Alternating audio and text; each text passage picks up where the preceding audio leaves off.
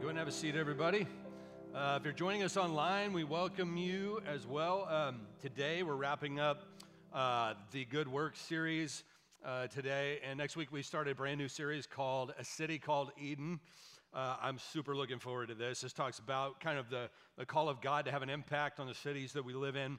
Uh, and so next week, we kick that one off, but we have work to do today, sisters and brothers. So Again, uh, we are uh, talking about work, and when we say that, I don't mean it has to be an eight to five in the office kind of gig. It, it can be whatever that vocation is that you do for generally in our society, eight to five. It could be being a stay home parent, it could be being a student in school. The principles are very much the same, it does apply to everyone.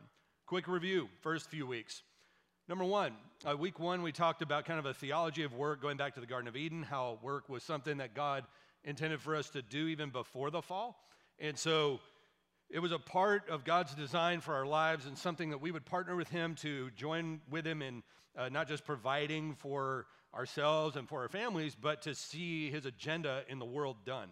And so we do that week one, and, and uh, work is not our enemy. Work is something that's very beautiful and gives us a sense of purpose here in the world.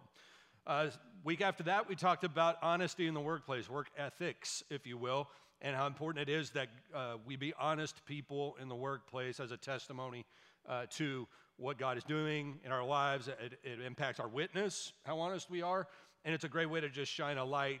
Uh, and generally, God will will help us maybe move forward in our careers if we're honest. But if we're dishonest, uh, then maybe we stutter a bit or fall back or bring the ire of God upon us because God honors the honest. That was the big saying from week two. Week three, last week, whatever we do, we do it unto God. We talked about work ethic and how important it is that we work hard. And so, if you have honest, hardworking people who are doing their jobs on mission and on purpose, the odds are you're going to have a pretty good worker there. And that person is going to stand out among their peers. Um, today, we're going to be talking about finding a godly rhythm uh, to life, kind of addressing the issue of workaholism, but doing it kind of in a, maybe a bit of a different way, which is to, uh, rather than me just saying, don't work so hard, we're going to deal with the source, the, the root issue of the problem, which is uh, what goes on up here in our minds, okay? Second Corinthians chapter 10, Paul says, Take every thought captive and make it obedient to Christ. Every thought. Every thought is a lot of thoughts. Um, if you think about the things that occupy your thinking, those are the things that are driving you. If you spend the bulk of your time worrying about money, that's what's driving you. If you spend the bulk of your time worrying about your kids, that's what's driving you. Uh, if you spend the bulk of your time obsessing about what's going on online, that's what's driving you. And so when Paul gives you that, take every thought captive and make it obedient to Christ, the aim there is really to take us and make us obedient to Christ. It's a way in which we set our minds free and then move forward in our walk with Christ. And so today we're going to be talking about all the stuff that goes on up here in our headspace. I, want to begin by taking uh, one psalm and one proverb and offering them to you as admonitions to kind of just get us kicked off this morning. Psalm 127, verse 2 says, It is useless for you to work so hard from early morning until late at night anxiously working for food to eat, for God gives rest to his loved ones. Proverbs 23 4. Don't wear yourself out trying to get rich. Be wise enough to know when to quit. So you have these two scriptures, and it calls to mind the scene from Alice in Wonderland. What we pursue driving us and where we think we're going or not going uh, being the key to kind of our, our productivity. In Alice in Wonderland, the Cheshire Cat and Alice have a discussion. And Alice says to the Cheshire Cat, Would you tell me, please, which way I ought to go from here? Well, that depends a good deal on where you want to get to. Well, I don't much care where. Well, then it doesn't matter which way you go, Cheshire Cat says. Truer words have never been spoken when it comes to this kind of concept of, of um, purpose or purposelessness. If you don't know where you're going, then it really doesn't matter which direction you go. It doesn't. You know, if you don't know where exactly you're trying to do, walk wherever you want to. It doesn't matter. But for Christians, we have a target, a clear target, which is we want to take every thought captive and submit them to obedience to Christ. We want to follow Jesus each day. We want to put the kingdom first. We have these targets out there. So then what we do serves that purpose. If that's where we want to go, then you set up goals that help you get there. What we often will do is set our goals out as the purpose, but they're not. Our goals are not our purpose. Our purpose is our goal, if that makes sense. So that's, that's the mental shift that takes place on a daily basis that separates the Christian from just whoever. Uh, that when I wake up in the morning, what I'm trying to do is fill my mind with the things of God, the kingdom being first, the types of things that God would want up here, as opposed to the anxiety driven kind of responses that are normal. The psalmists, uh, depending on who the psalmist is, sometimes it's David, sometimes it's others in the Psalms, talk about lack of sleep, for instance, and the stuff that keeps them awake at night. And of course, if you're David and the king is after you and he's trying to kill you, that could keep you awake at night. I understand that, I guess. But at the same time, the Bible tells us don't be a slave to fear, don't be afraid. God is with you. Don't be anxious about anything. These kinds of things that two people that are, uh, you know, have PhDs in worry like we do, it is a, uh, it sounds out of touch almost because it's become the air we breathe. So what we're going to try to do today is take what Scripture has to say about what goes on up here. And obviously, things like not being anxious matter, okay? Yes, okay, well, how do you do that? Well, you could say just don't be anxious, but the question really is deeper than that. The question is what's driving that? If a person obsesses about their job all the time, is it because they have to? There's no other way around it?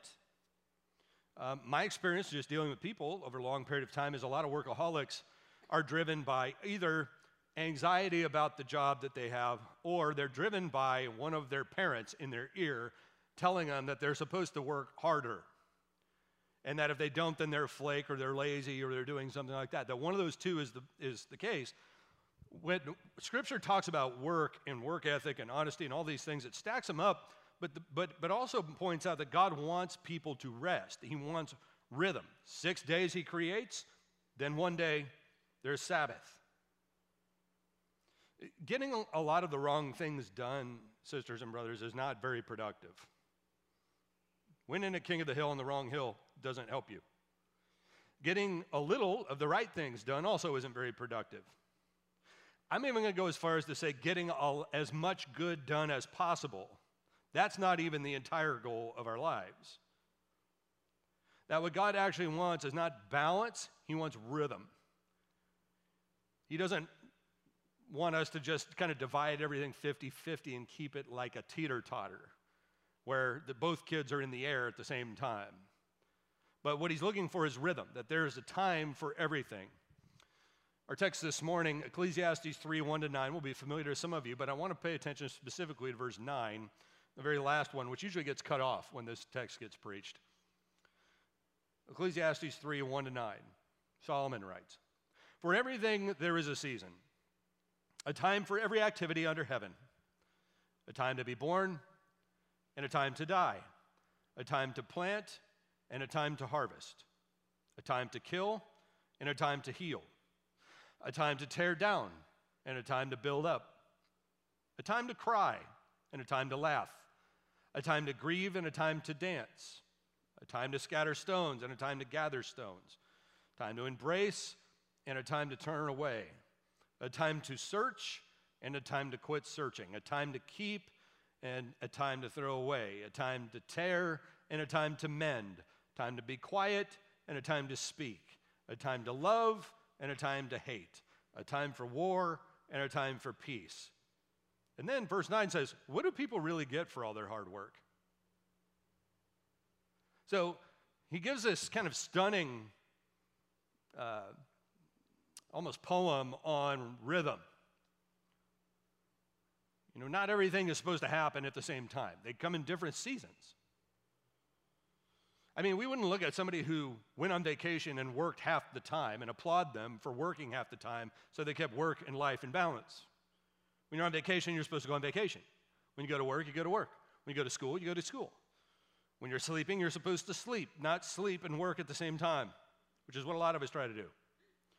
So, those kinds of, of things, it's not about balance, it's about rhythm. There is no such thing as work life balance. There's only in rhythm and out of rhythm. So, rhythm, when we use that term, means giving the right things the right weight at the right time. So, for instance, uh, God creates the earth, He goes six days, takes the seventh, says that's for rest. Not because He's tired, but He's setting an example for us. He has the sun go up and He has the sun go down. There was a rhythm. You'll notice this little refrain during creation everything according to its kind. God's like sorting them into boxes. And He's creating rhythms for the, for the earth. Sun's up, sun's down. Moon will light, give you a little bit of light at night, but at most part, go to bed, is basically what he's saying. And then we create the light bulb so that we can jack up everybody's rhythms all the time, right? He had a rhythm, an original rhythm to life. Six days on, one of Sabbath. You'll notice this in your everyday life. Like when we were uh, young parents, our kids needed one thing from us they needed constant attention because if not, they would hurt themselves or somebody else. Uh, they couldn't go to the bathroom by themselves. They often threw fits or acted out or did whatever. They needed more care when they were smaller. Now our kids are older. I, I'm not sure if they even live in the house anymore. Like they're kind of just gone all the time, but they need something else. They need more gentle guidance. They need more mentoring kinds of stuff than they did when they were smaller, and they needed us to, any, even getting from here to there, they, they could barely do by themselves. So you recognize that if you're raising kids, your marriage is the same when you're when you're first married. That is a different season, and then you realize your spouse is going. My wife and I just celebrated 22 years this week. Some of you have us by 40 years. That's awesome. But there's a different stage to marriage, right? There's the the hey, we just got married and we have no kids yet, and we're still you know uh, googling over each other whatever, and and romantic and and uh, you know a good date night is a trip to home depot to dream about what tile you want your kitchen. There's that. And then there's the different phases that you go through to where then eventually you go you get older your kids go on now you got grandkids you're retiring. Now everything's different. It changes right? There's a season for things so if we think that way and about rhythm and how god might want us to structure our weeks and our lives in order to take every thought captive and to have the right rhythm so that we're getting the right emphasis on the right things at the right time, then what we'll do is, is want to pan out and go, okay, first of all, what kind of head congestion do I have going on right now? And if I could wipe the, you know, um, the congestion free from there and kind of reset, hit a reset button, how would I build a life, a lifestyle that would allow me to have godly things in my head that drove my life, drove my behavior in the workplace, whether I'm a student, stay at home parent, worker, whatever the case may be. So, with that in mind, uh, I'm going to give you four pillars of a God honoring a week, okay? And we'll hit these uh, kind of in order, and I think they kind of need to come in this order, all right, for a variety of reasons. So, we're going to take buckets of scripture and uh, that we've collected and kind of present them to you in principles that'll help you kind of uh, maybe be able to do this. All right, here we go. Purpose, that's number one. Uh, what I mean here by purpose is understanding that God values time, and so should we. I have one life. Time is a non renewable resource. I have some hourglass in the cosmos that God knows when my days are up. That hourglass was tipped over the day I was born, and at some point, like the writer of Ecclesiastes said, there is a time to die. My time's coming. Meantime, I'm put on this earth for a particular purpose. And so, what I do with my time matters, and it, it's part of stewardship in general for me to, to take uh, the time that I've been given and to, and to use it in a wise fashion. Often, when somebody, even the, the people that we love, saying, Well, I want to spend as much time as I can with loved ones, we always say that. But that always takes place in time. And it is a, a, fact that when many of our loved ones go on to be with Jesus, we'll say, Boy, I wish we just had more time. Um, you know, the, the people who count these kinds of things, they tell me that um, by the time, if you have an 18 year old kid who goes away to college, when they leave the house, you have spent 90% of all the time that you will spend with that child to that moment. You only got 10% left, which is kind of depressing. Um, for some of you, it's very exciting that you're, you're 90% done, but, but for many of us, that kind of, but it makes you go, okay, well then I hope I use that 90% well. And if I'm going to do that, if they're going to spend the bulk of their time after they leave the house doing other things, and I want to make sure that they're equipped to do it. But we don't think that way about ourselves.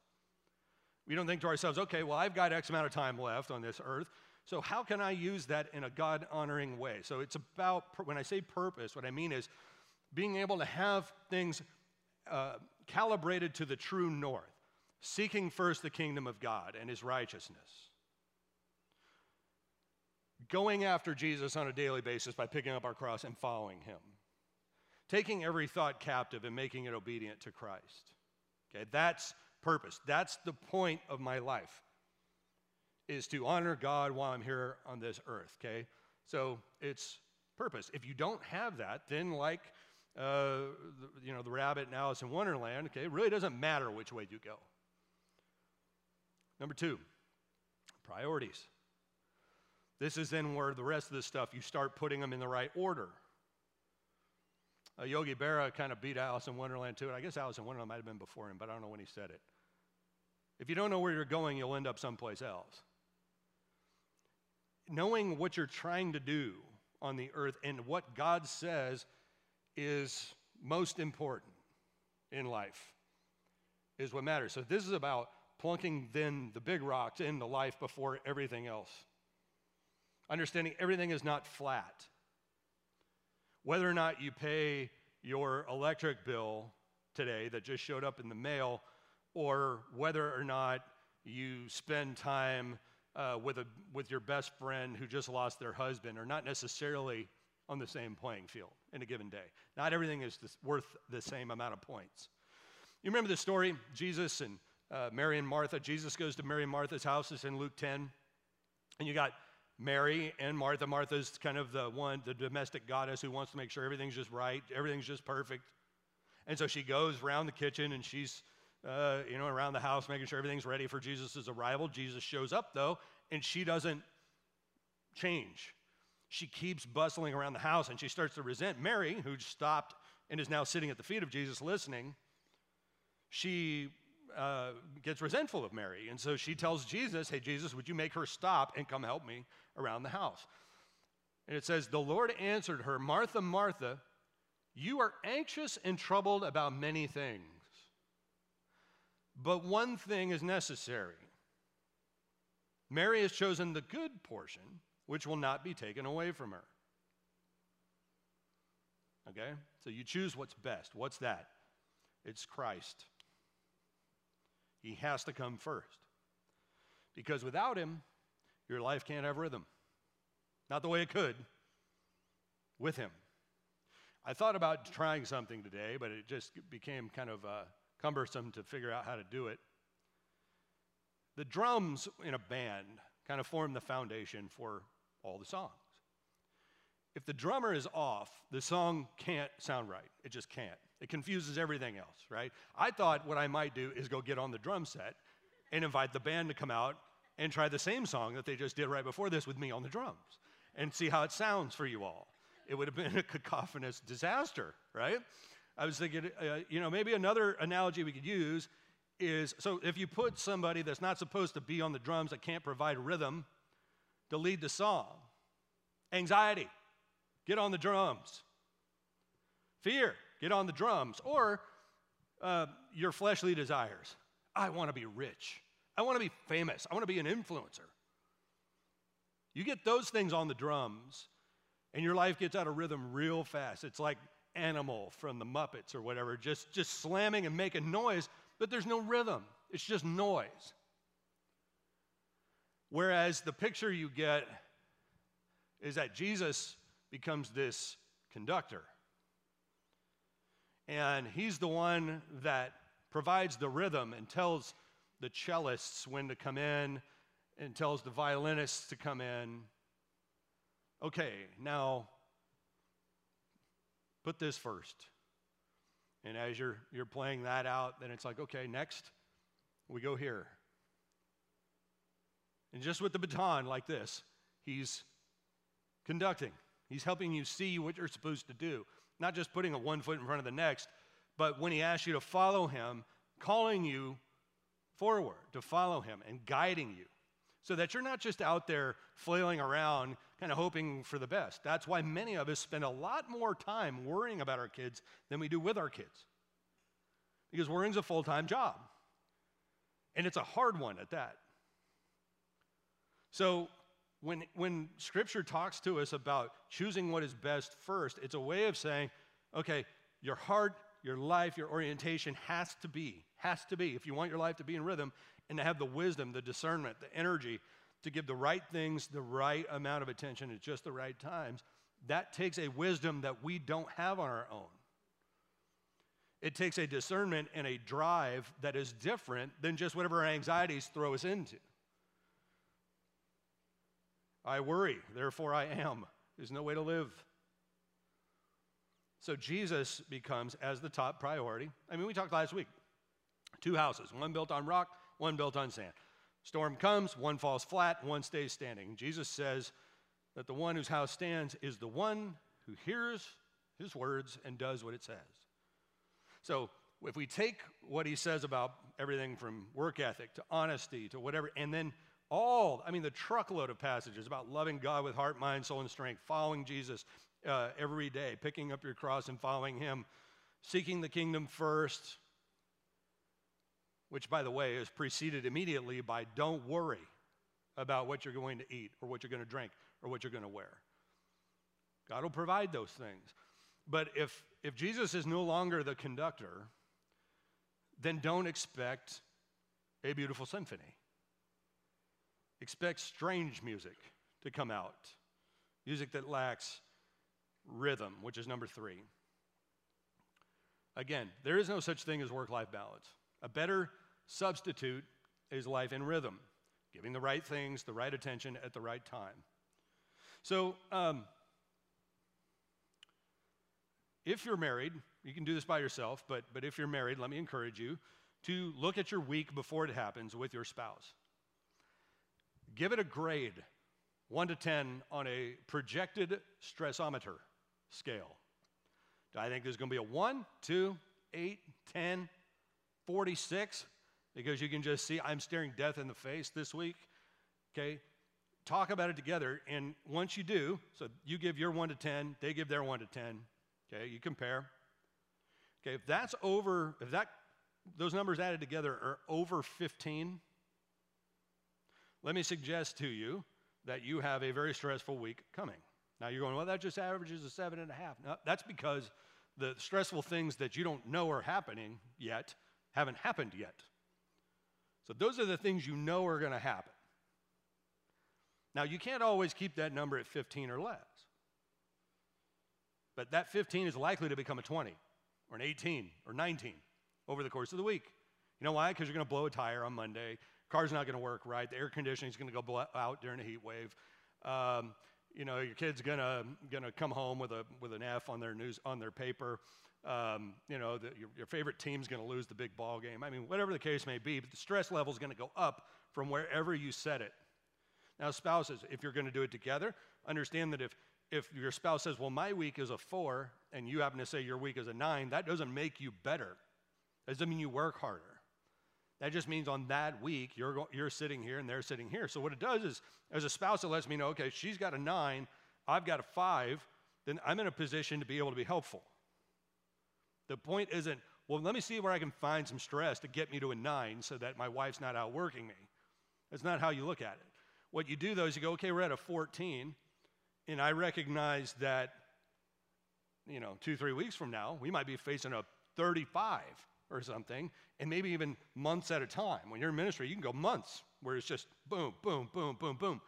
So right now, if if I say, hey, I'm a four, and she says, hey, I'm a six, we're at a 10, we praise God for that, and we leverage that. Okay, great. We got a fairly calm week. We should go out. Let's have some fun. Let's relax. Let's get our sleep. Let's do things rather than going, oh man, look at that. So I've got all this free time. No, you don't. Because here's what happens if you're going to go face Goliath over here, you better show up with a slingshot and some rocks. So if you come into this kind of a massive stress season over here that you don't know is coming yet, and you're on complete and utter fumes, you got nothing to add. It's like a car with, that hadn't had the oil changed in, in a year. You're already on fumes, and so you go in here really primed well for defeat because your, your rhythm is off. Your, your life hasn't been in rhythm in some time. You ever see somebody try to roller skate for the first time? What it's like to watch a guy, say my age and uh, we'll say uh, size, get on roller skates for the first time? Like nobody has, or, or a guy my age try to get on a hoverboard for the first time. It's like we have no business on those things because we don't have the balance for those things anymore. Now, you need your refrigerator moved or something, we can come in handy, but we don't belong on roller skates or, or, or rolling objects. Okay, those days are gone. When you're young, you've got this little center of gravity and you can kind of bounce around and do whatever you want, right? It's like that. Your life is going to get heavier. As you get older, I know if you're 13, 14, 15, it feels heavy. Okay? But not the kind of heavy that you get as a grown up, where you have kids now that have challenges and needs and spin out on you, and you got responsibility for families, and you're not managing a $100 a week uh, salary from, you know, I don't know, J.C. Penney or whatever. You're managing a household with a house, bills that have to be paid, and cars, and, and uh, food for everybody, and you know all this uh, college tuition, whatever the case may be.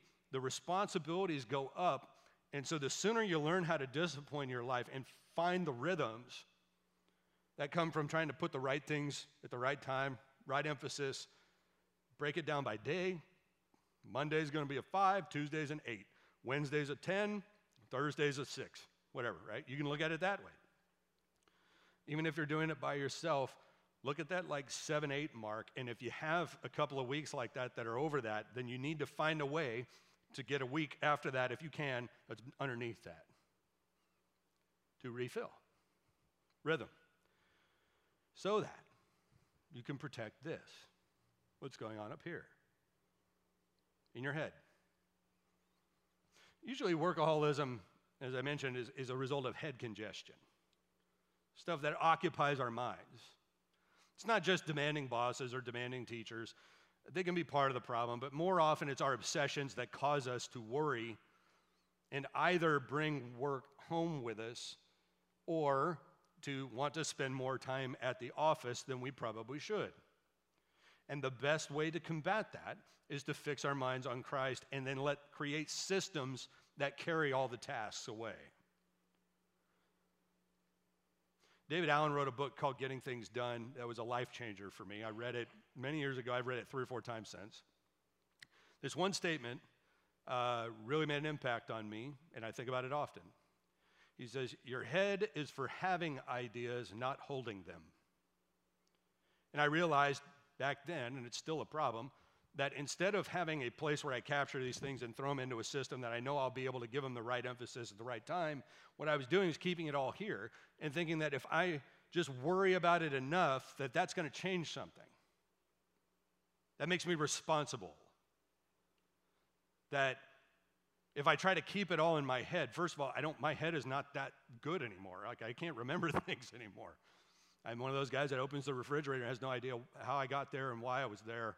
You go into your garage and you're like, why did I come out here? That's the age I'm at. I can't, I can't remember the stuff that I used to remember.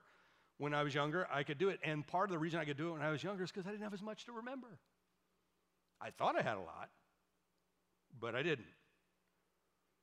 So what happens is I start thinking about all these things and trying to keep it in my head. Guess who's not present?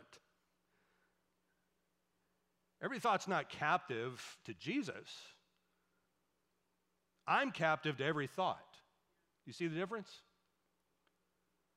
And so instead of me being able to live my life in rhythm the way that God would want me to, and setting some boundaries on myself that force discipline, force, they're like, oh, nose spray for the, when you have a cold for your thought world. It's like, oh, The congestion is gone. I'm not worried about 50,000 things anymore. I know that those are in a, in a place where I will give them the right amount of attention at the right times. So, for instance, I generally don't open my laptop at the house outside of work hours, ever. Uh, not 100%, but I bet a pretty high average on that. And the reason I don't is because once it's open, everything in my systems and processes is now open, and now my head is full, and I'm not thinking about Christ anymore. I'm thinking about everything I have to do. So if somebody texts me and says at night and says, Hey, I just sent you an email, take a look at it when you get the chance. I say, Great, I'll take a look at it tomorrow. No, but it's really important. It's not that important. It's important to you because you don't have any boundaries and you're working at night. So I'll get to it in the morning. Now, if it's really an emergency, people know how to ring my bell and let me know that it's an emergency. But in general, you know, um, I can't just run around trying to put out everybody's fires at the same time. I got plenty of my own.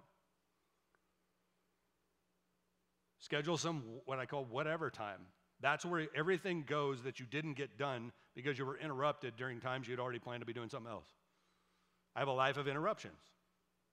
So I plan to be interrupted. And the way I do that is I create a trough at the end where it's like an assembly line. This task was supposed to be done Monday. Couldn't get it done Monday. Couldn't get it done Tuesday, Wednesday. And I get to Thursday afternoon when I usually have that. And whoop, there it is. Boom. So I go into the weekend, thoughts clear. You have your own version of these things. But the aim of it is to keep my head clear. Because I want Christ up there and the tasks over here so that I bring Christ to the tasks, right? As opposed to the tasks up here and then I bring that into church. Like some of you came in here worried about work, ironically. And you or you had managed to put it out of your head until I said the W word in your presence, and now all that stuff came back in, right? Uh, and if you're a student, it works the same. What you want to do is, is have a mind where your thoughts are held captive to Christ, and even your schoolwork is done on mission and on purpose. The goal is to honor God by keeping life in rhythm, and if Jesus isn't at the center, it's very, very hard to honor God. Lastly, rest. God rested on the seventh day, creates Sabbath uh, that we should observe it and keep it holy. Okay, so um, this is a necessary part of honoring God, and I think a lot of people think that uh, Sabbath means you're not supposed to do um, any work of any kind on the Sabbath, and and they get that from the way that the Jews observed it back in the day. But Jesus reminds us later on in the Gospel of Mark when his uh, disciples are going through picking grain to feed themselves on the Sabbath, and people are like, "Hey, look at them! They're picking grain. They shouldn't be doing that." you know, he says something extremely valuable. The Sabbath was made for man, not man for the Sabbath. It's a gift of God for us to rest, to be able to say, you know what? I'm recognizing today that God loves me for more than what I produce. That if I flunked every class the rest of my life, God would still love me, that God is working in my life regardless of uh, how much I sell or whatever the bottom line is for the company or how many games we win or whatever the case may be. That there is a reality that transcends what I obsess about every day. It's, it's like a, an interruption, it's like a, a holy commercial in the middle of this sick plot that many of us go through. Just to say, ah. And it reminds us that God is Lord over our work. So when that we allow him to hit the start and stop button when he sees fit. And we recognize the eternal piece of work. Listen to Hebrews chapter 4 verses 9 to 11. So there is a special rest still waiting for the people of God. For all who have entered into God's rest have rested from their labors just as God did after creating the world. So God's the template again. So let us do our best to enter that rest. But if we disobey God, as the people of Israel did, we will fall. So he says, Therefore, this Sabbath rest remains possible for God's people to enter even now in this life. That's verse 9. And then he points to the future and he says, Yes, so There's a rest now, but then there's this big R rest waiting for us later. Being able to cease from these spiritual strivings that reflect uncertainty about our destiny, to just kind of enjoy being established in the presence of God, to share in this everlasting joy that, that God enters when He rests on the seventh day. And so we do this now, understanding that, as John says in 1 John 5 3, he says, This is the love of God that we keep His commandments, and His commandments are not burdensome. They're what give us direction and calibration. And so when those are here and they dominate our thinking and what it is that we worry about every day, the worry is really not a worry at all. It's just a, I'm obsessing about Christ and about faithfulness to Christ. And so when I'm doing that, then I've got this, this way of doing my work that I bring this, full of the Holy Spirit, full of the fruit of the Spirit, to the job that I do. So now, guess what? You serve your customers better because you got the fruit of the Spirit being borne in your life and your heart, and it's dominant. It's not subservient to the task. It's not, okay, I'm in crisis here and I need some patience. Lord, give me some patience. Patience is the air you breathe. And so when you go in and you need patience, it's there. It's already there. It was there before the problem happened. And you understand that when you face the obnoxious customer or whatever, the obnoxious parent, the obnoxious whatever, that, that that was coming your way and that God has prepared you for this. I'm ready for this because God made me ready for this. And I'm only ready because God made me ready. He prepared me for this. Um, I had a mentor pastor who uh, he said the soul is like an old cell phone. He says it the battery runs out fast, but it charges very slowly. And says it, he, he used the term trickle charging. Your soul trickle charges. So it tends to charge like a third of the speed that you can deplete it if you plug it into the right device requiring a lot of power. But Sabbath and some ability to rest replenishes our souls by allowing time for worship and play and joy and sleep. It reorients our life in worship and a sense of God's presence. God loves us for more than we produce, more than what we produce. And that God loves us enough to let us rest. The Sabbath was made for man, not man for the Sabbath. And it prepares us for work and life by keeping us balanced and rested and focused and in rhythm. Um, one of the culprits of our busybodiness and anxiety and worry fits is hurry. Uh, Dallas Willard was the one who said, We must ruthlessly eliminate hurry from our lives. There are very few things that we do better when we're hurrying to do it. We don't even eat better when we hurry. We, we can't hurry sleep. Uh, there's almost nothing that improves when we hurry. But when we slow down and we're actually intentional about what we're doing, uh, things go well. I have students that uh, have learning challenges in, in class. They don't say, well, great, give them half of the time to take the test that everybody else does. They say, no, give them half more than everybody else does. And you go slower, you make mistakes. Daniel Kahneman, uh, Nobel Prize winning economist, had this little game. He gives it to all of his classes. I'll give it to you. Let's do a little mental exercise here. A bat and a ball cost $1.10.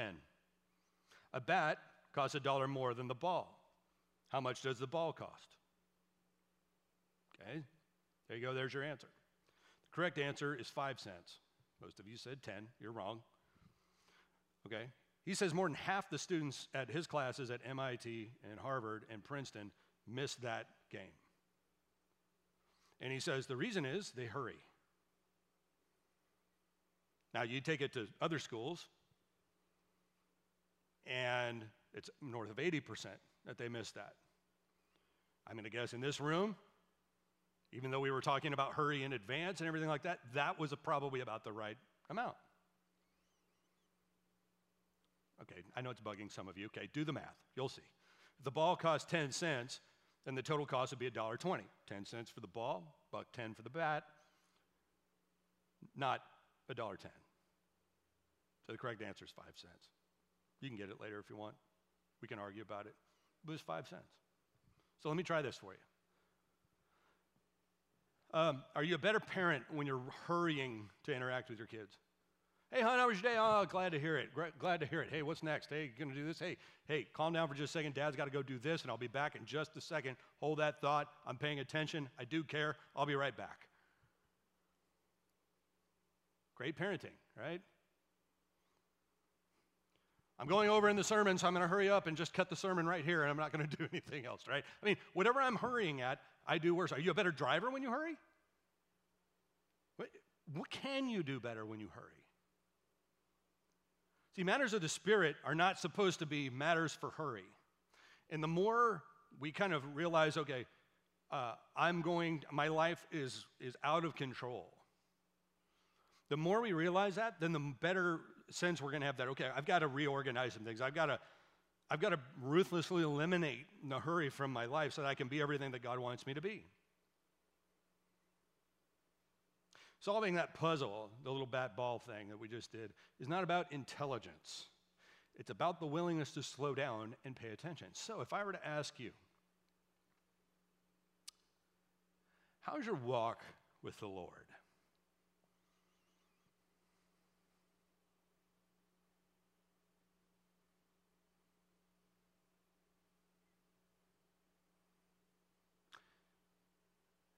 That was about 10 seconds. Felt like about 10 minutes, didn't it? We hurry. We hurry. So it's easy for me to go, oh, you know what? I haven't had the best week in the world, but you know what? Me and God have been tight since day one. I'll bounce back. I'll plan different. I'll be fine. Boom, boom, boom. Don't hurry. Don't hurry. Think about it. How's your marriage? Really? In the ways that God cares about.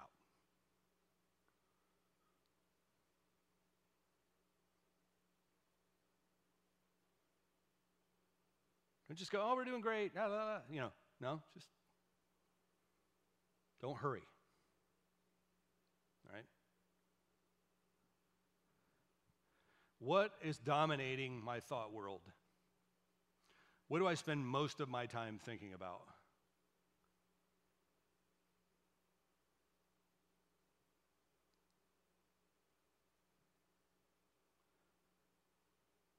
Don't hurry. So, when it comes down to how we handle our work and our tasks and all the stuff of life, let's seek rhythm which comes from understanding our time matters. Right? We've been given this life. We want to we want to aim it at the things of God. We want to keep the kingdom first. We want Jesus to take every thought captive and make it submit to him. Make it obedient to him. Okay? Then if that's what I want to do, then what I want to do is spend some time this morning, and I'm asking you to do this right now. We're about to take communion. Um, in fact, let's go ahead and ask the, the ushers to come on down. Uh, if you miss the elements, go ahead and put your hand in the air. We'll bring them to you. But hang on with me just a second as that happens. Okay? I want you to think about here. Love the Lord your God with all your heart, with all your soul, with all your mind, and all your strength. What is it you're worried sick about? Let's give that to God. What is it that you're pursuing the most in this life if it's not Christ? It's not actually Christ. What is it? I'm trying to get to retirement. Okay. Let's take that. What if that pursuit was submitted to Christ? Um, if it's your kids, okay, how do we submit that to Christ? Again, if you need the elements, go ahead and do this. But what we're going to do is take these things, our thoughts, and ask God to take them captive and make them obedient to Christ today. We take communion every week here at New Vintage Church, and with bread and cup, we remember the body and blood of Jesus who gave himself for us. And that thought, letting that be the forefront right now obedience to Christ. So, as we do, remember these four pillars that we talked about. How do we want to reorganize or shift things in our lives where our life remains in rhythm? The right emphasis on the right things at the right time. As we, as we do, let us pray. Father, right now, fill our minds with the things of Christ. Take the worries, take the anxieties, take the idols, take them away. And uh, fill our minds, Father, with the things of Jesus, putting the kingdom first, following Jesus every day. So that, Father, we will please you in our workplaces by being honest and hardworking people, people who, who set their purpose as their goal in the workplace. Father, for those of us who are worried and anxious and fearful, Father, we ask that you, you take that away and that you replace that with the thoughts of victory in, in Jesus. So, Father, now as we contemplate, we say thank you for Jesus who takes away all our fears and replaces them with strength and all the fruit of the Spirit, Lord. Make it so this morning as we take communion. In Christ's name we pray. Amen.